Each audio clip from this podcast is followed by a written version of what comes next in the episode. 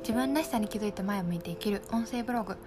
このポッドキャストでは自分を大切にするほど豊かにを指針に鎌倉で暮らすあやなが思う感情や心のこと対話を通して伝えたいなと思った小話をお届けしています、えー、皆さんこんにちは。あのちょっと聞いてみたいなって思うんですけど毎月サブスクで契約してるものってどのくらい皆さんありますかね？あの楽天マガジンとかアマゾンのプレミアム会員とかネットフリックスとかキャンバーとか、えー、なんでしょうね。いろいろあると思うんですけどこれどのくらい何て言うんですかね使ってなくて契約しっぱなしのものってありますかね？私結構見直したんですよね昨日から今日にかけて。そう。であの手放したものもありますし新しく入れたものもあってこの見つめ直す点検って結構必要だなってあの思ったんですよね。そう。で最近その新しくあのお願いしたのにお花の定期便っていうのがあるんですけどそう気になっていてやっと手放した分あの決めてみたんですけどいや楽しみで、うん、何が楽しみかって自分がお花屋さんに行って買わない出会わないお花をお届けしてくれるとかなんかそういうのがあるっていうことだったんでちょっとあの今週から新たにあのどんなお花に出会えるのか楽しみです。はい。で今日のテーマなんですけどもうん。あなたの頭の口癖は何ですかっていうテーマでお話しします。うん。これはですねあの私も持ってるんですけど多分皆さんも日々生活する中で口には出してないけれどもそれぞれ思っている言葉結構頻繁に思っている言葉があったりします。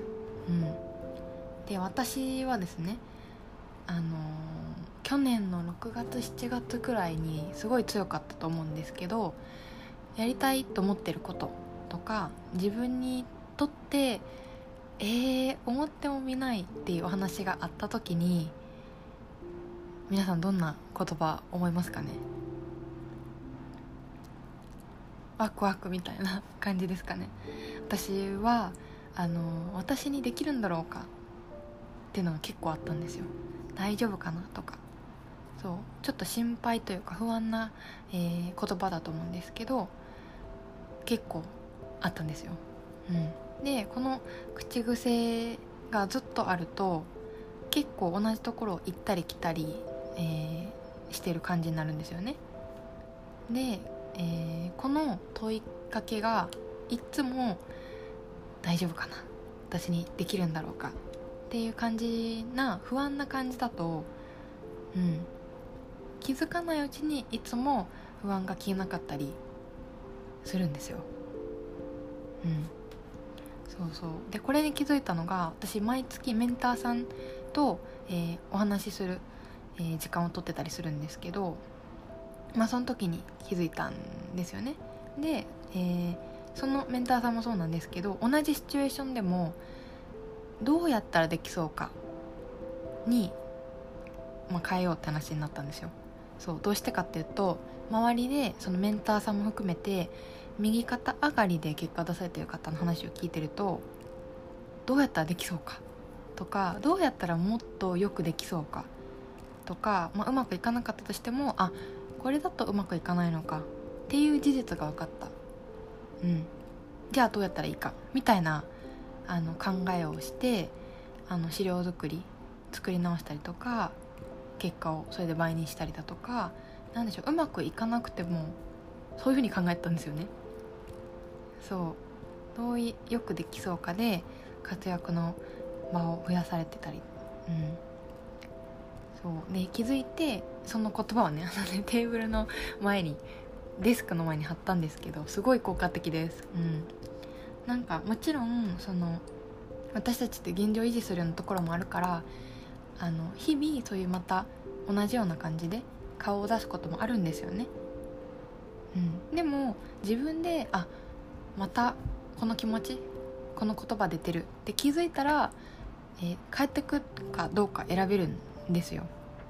そうそうそう。だから気づいて言葉を変えるっていうのが効果的なんですけど正直最初はあの感情がついていけない。変な気持ちというか不思議な気持ちになると思うんですよね。どうしてかっていうと癖だから。そうでも言葉を変えるとその自分の思考とか感情っていうのが徐々についてくるみたいなんですよね。いや本当にあのテーブルに言葉書いてある威力すごいなって感じることがありましたがそうなんかなんでしょうね。仕事を終える時に多分いろいろ頭の言葉を感じる方っていらっしゃるんじゃないかなって思うんですよ。例えばいや仕事をすることが当たり前で何も思わない方っていうのもいらっしゃるかもしれないですしああ今日も疲れた。もう早く家に帰りたいって言葉かもしれないですしうん今日もよく頑張ったみたいな。頑張れた私偉い。よし今日もゆっくり休もう。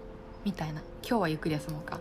なんかそういう同じシチュエーションでも違う頭の声かけで何でしょう感情とか行動が変わってくるっていう話であの頭の口癖は何ですかっていうタイトルでお話ししていました。まずはそのご自身のね頭の中にある言葉に気づくっていうのがすごい大事なので私は何かなってちょっと思いあの返してもらえたらと思います。では、えー、今日はこの辺にしたいと思います。最後まで聞いてくださってありがとうございます。また次回の配信でお会いしましょう。